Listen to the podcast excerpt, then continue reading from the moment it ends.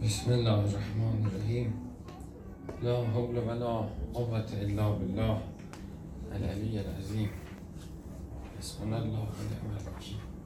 صلى الله عليه يا أبا عبد الله.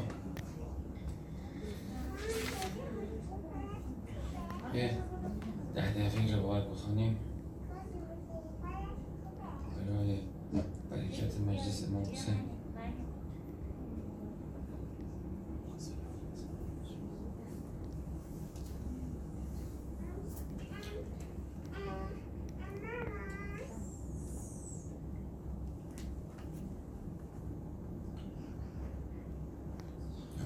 العباس روایت می‌کنه که میگه عبدالله ابن خباب عرت در حالی که به گردن خود قرآنی آویخته بود و با همسر باردارش بر الاغی سوار بود با خوارج روبرو شد.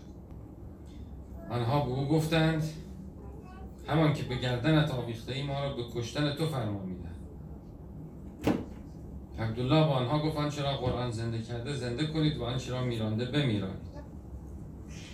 از میان خوارج مردی برجست و خرمایی را که از درخت افتاده بود برداشت و در دهان گذاشت.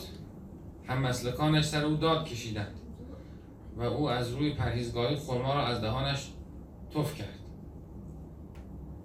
نیز به یکی از آنان گرازی حمله کرد. او آن حیوان را با تیر زده از پا درآورد. یارانش گفتند این کار فساد در زمین است. کشتن گراز را ناروا شمردند. آنگاه به ابن خباب گفتن از پدرت برای من حدیثی بگو. او گفت از پدرم شنیدم. از رسول خدا که رسول خدا فرمود پس از من فتنه ای پدید خواهد آمد که دل آدمی در آن می میرد همچنان که تن می میرد الله اکبر. الله. این فتنه ها در زمان های مختلف تکرار میشه. یهو یه موجی میاد یه جریانی میاد خیلی ها دینشون از دست میدن. شب مؤمن است روز می‌کند در حالی که کافر شده. بنا. و تو عبدالله در آن فتنه مقتول باش نه قاتل. این هم خیلی جالب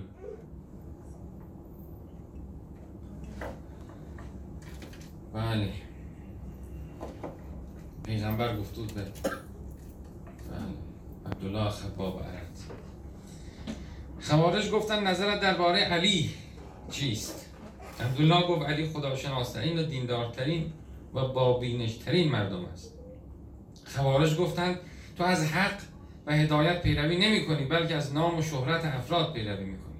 سپس او را به ساحل بردند و پهلو خواباندن سرش را بریدند.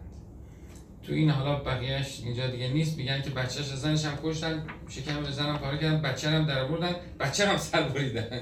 فنا خدا. از خباست.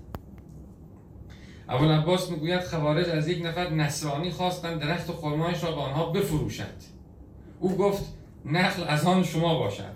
خوارج گفتند ما آن را جز در برابر پول نمی‌گیریم. نصرانی گفت شگفتا شما مثلی شما مردی مثل عبدالله خباب را می‌کشید و حالا می‌گویید میوه درخت خرمایی را جز در برابر پول قبول نمی‌کنید. بنابر خدا تاریخ سراسر آکنده است از جهالت هایی که در اثر جدا شدن از معلم حقیقی قرآن یعنی اهل بیت پدید آمده. راجع به همین خوارج در زمان ما هم معادلشون دوائشن پیغمبر میفرد مازاله فی امتی خارجیون ابتدای خوارج در زمان خود پیغمبر در سال آخر حیات خود پیغمبر بودن که پیغمبر دستور می‌داد پیغمبر رو قبول نمی‌کردند. می‌گفتن نه در حکم خدا کوتاهی کردی محمد. اینطوری در حکم خدا کوتاهی نکن محمد. پیغمبر رو قبول نداشت. از پیغمبر مسلمانتر بودن از پاپ کاتولیکتر بودن. بله. یعنی ابتدای زندگی خوارج نسج و ایجاد خوارج بله. راجع به بعضی از خوارج خود پیغمبر حتی گفت که تو فتنه ای می‌کنی تو سردستی خوارج میشید تو چی میشه چی؟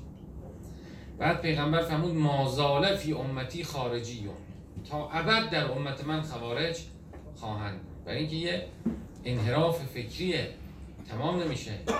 آدماش عوض میشن. این طرز فکر ناشی از دور شدن از کانون ولایت و تفسیر درست اسلام و معلم قرآنه. و اگه چنانچه آدم امیر المؤمن رها کنه بله خوارج از توش در میاد.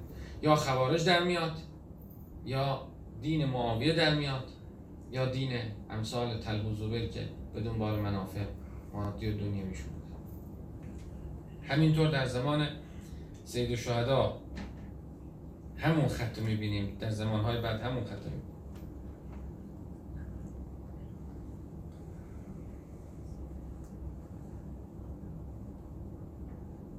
رسول خدا فرمود خیر کلهو فی سیف خیر تماما در شمشیر و تحت زل سیف است. یعنی قدرت انسان باید داشته مؤمن باید قدرت داشته باشه. وقتی مؤمن قدرت داشت حق را می‌توانه جاری کنه می‌توانه از حق دفاع کنه.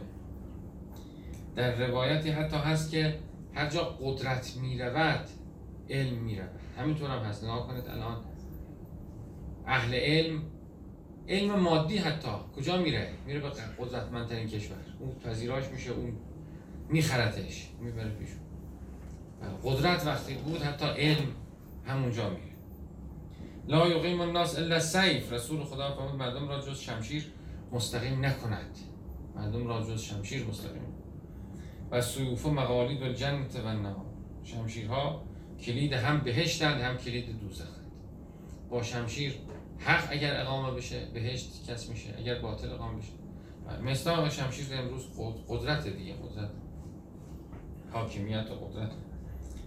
می‌تونه خیر باشه می‌تونه شر باشه.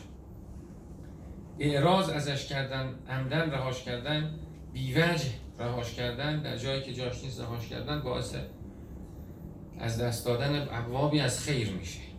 همونطور که به زور درش اصرار کردن به زور بهش چسبیدن نامشروع تحصیل تحصیلش کردن و حفظش کردن باعث بله نکبت های بسیاری میشه. یا علی آخرین حدیث. سر سنتین بر والدک. دو سال سفر کن برای دیدار با والدین. یک سال سفر کن برای سر رحم. یک میل سفر کن برای تشییع جنازه دو میل سفر کن برای اجابت دعوت سه میل سفر کن برای زیارت برادر دینی چهار میل سفر کن برای یاری غم دیده پنج میل سفر کن برای چی؟ ها یعنی که بود نگو که اون که دوره. او به خانوادم بابام لورستان من کجا برم؟ برو سفر. می‌خوای بگی مؤمنی رو ببینی. او شاب دو لازم که دیگه ما که دیگه, دیگه کجا بریم؟ نه حرکت کن برو. برای صالحات برای زیارت کردن مؤمن برای نصرت مؤمن برای کمک کردن به مؤمن نگو دوره. حرکت بکن. بله. و علیکه استخفار یعنی که هم در این سفر کردن ها استغفار کن همین سفر کردن ها ابزار استغفاره باعث مغفرتت میشه. حرکت کردن و رفتن دیدار کرد. خیلی جالبه. سر سنتین. دو سال برو به مادرت ببین. بله. یه روایت دیگه هم بخوام چهار تا بشه خیر الاصحاب بعد امام سجاد همون چهار چیز در هر کس باشه ایمانش کامله گناهانش بخشوده است و خدا رو که ملاقات می‌کنه خدا ازش راضیه. یک برای خدا به تعهداتی که بر عهده گرفته وفا کنه. دو اینکه با مردم راستگو باشه. ابدا دروغ از زبانش خارج نه همون چیزی که هست. همون چیزی که درسته بگه سه اینکه حیا کنه. از هر چیزی که اندالله و اندالناس قبیهه اندالله قبیهه بعضی چیزا اندالناس قبیهه این کار زشته. خیلی خوب. استحیا کنه. و حسن خلقه مع اهله. با خانوادهش نیک خلق و مهربان باشه. بله. کسی که این چهار چیز رو با هم داشته باشه همیشه راست بگه به حرفی که زده تعهدی که داده وفا کنه. بله. حیا داشته باشه خیلی کارها رو درش وارد نشه خیلی چیزا. مثلا داد بزنی مثلا جیغ بزنی مثلا چه کنی مثلا دعوا کنی مثلا اینا خب پیش همه مردم قوی همه جای دنیا. یعنی این چی رفتار این چی چیزی؟ بله. و اینکه نیک رفتار باشه حسن خلق داشته باشه. مهربان باشه. خوش برخورد باشه. کسی این چهار تا چیز درش باشه خیلی جالبه. میگه که ایمانش کامله. کمله کمله ایمانو. محست ذنوب و گناهانش میریزه. لقی ربه و هو عنه رازه. خدا رو ملاقات کنه در حالی که خدا ازش راضیه. صلی الله علی محمد و.